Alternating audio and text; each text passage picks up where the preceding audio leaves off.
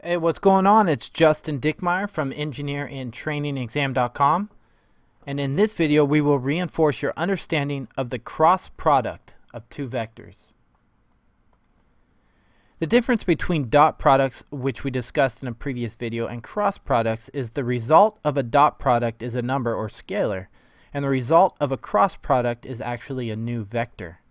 So let's start. Say we are given two vectors, say A with the components a1, a2, and a3, and the vector b, components b1, b2, and b3. Now the cross product is given by the formula a cross b. The new vector, the, or the cross product, is a2, b3 minus a3, b2 a3b1 minus a1b3 and a1b2 minus a2b1. Sorry, I got kind of sloppy there, but this is this is typically not an easy formula to remember. I mean, we're not going to get into our exam and remember to do this formula. So let me show you a way, an easy way to remember the cross product of two vectors. Now the cross product can be written can be written as a 3 by 3 matrix. I, J, K, A1, A2, A3, B1, B2, and B3. Now the first row is the standard basis vectors and must appear in the order given here. So it's i, j, and k. The second row is the components of vector A, and the third row are the components of vector B. Now, so how do we get the equation of the cross product from here? The first method uses the method of cofactors, the same method we used when we were looking for the determinant of a 3 by 3 matrix. So let's illustrate. The cross product of A and B is equal to A2, A3, B2, B3, I minus A1, A3, B1, B3, J plus A1, A2, B1, B2, K. So if you remember, we took the first basic basic basis vector component i, we eliminate the row and the column that it's in and we make a 2 by 2 matrix, which you see here, and we just repeat that throughout to get our components using this is called the method of cofactors. Now remember that terms alternate in sign, and each individual term is simply just a 2 by 2 matrix multiplied by a scalar.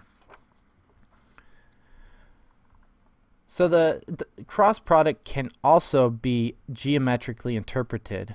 And assuming we have two vectors, say A and B, and that we have a certain angle theta between those two vectors, assuming that theta is between 0 and pi, then the geometric interpretation of the dot product of A cross B is equal to the magnitude of A the magnitude of vector b times the sine of theta. So this is the general formula. If we're looking to find the angle, say we have two uh, defined vectors, and we're asked to find the angle between those two vectors, we would use this formula.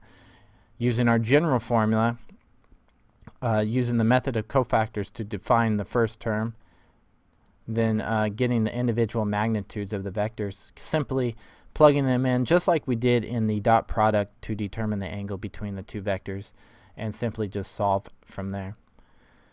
So let's just finish off by looking at a quick example of how we would use the cross product. Say that we're given um, three points, three points in a single plane. We got point P, which is 1, 0, 0. We have point Q, which is 1, 1, and 1. And we have point R, which is 2, negative 1, 3. So let's say we want we're asked to find the cross product of the vectors of the vectors that are uh, uh, made by these three points that are defined by these three points. So the cross product of two vectors is a new vector that is orthogonal to the original vectors. So we need to define the two vectors that are in this plane. This is where the points come into play. Say there are many ways to get two vectors between these points, but we will, we will use P as the basis as the origin, and we will determine vector PQ, and we'll determine vector PR. And we just do that by uh, simply taking each point, A1 um, minus, uh, or P1 minus PQ, or Q1, etc. So we find that uh, vector PQ is 1 minus 1, 1 minus 0, 1 minus 0. So our vector is the components 1, 0, 1, and 1. Same deal finding the vector PR, and we find that our vector is 1, negative 1, 3.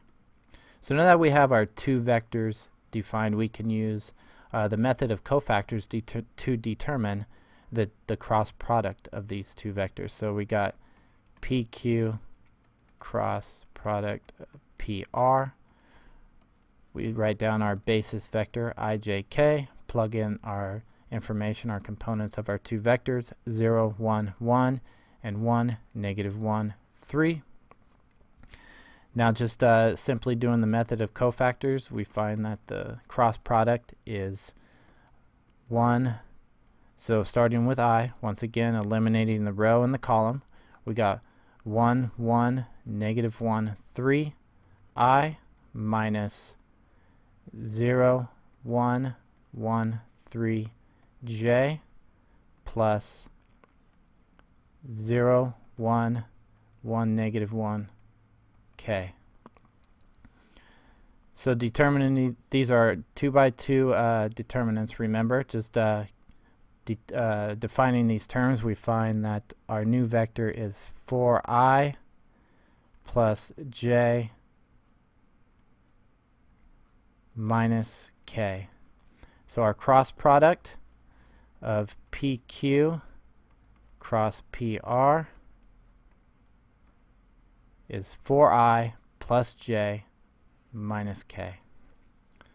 So that's it guys, that's all there is to the cross product. Once again, the difference between the dot product and the cross product is that the dot product is a single number, it's a scalar, and the cross product is going to give us a new vector. So if you guys have any questions, hop on over to engineerintrainingexam.com, shoot me some feedback, your suggestions, uh, or if you guys have general questions, go ahead and uh, get in contact with me. I look forward to hearing from you and talking with you soon. All right, take care.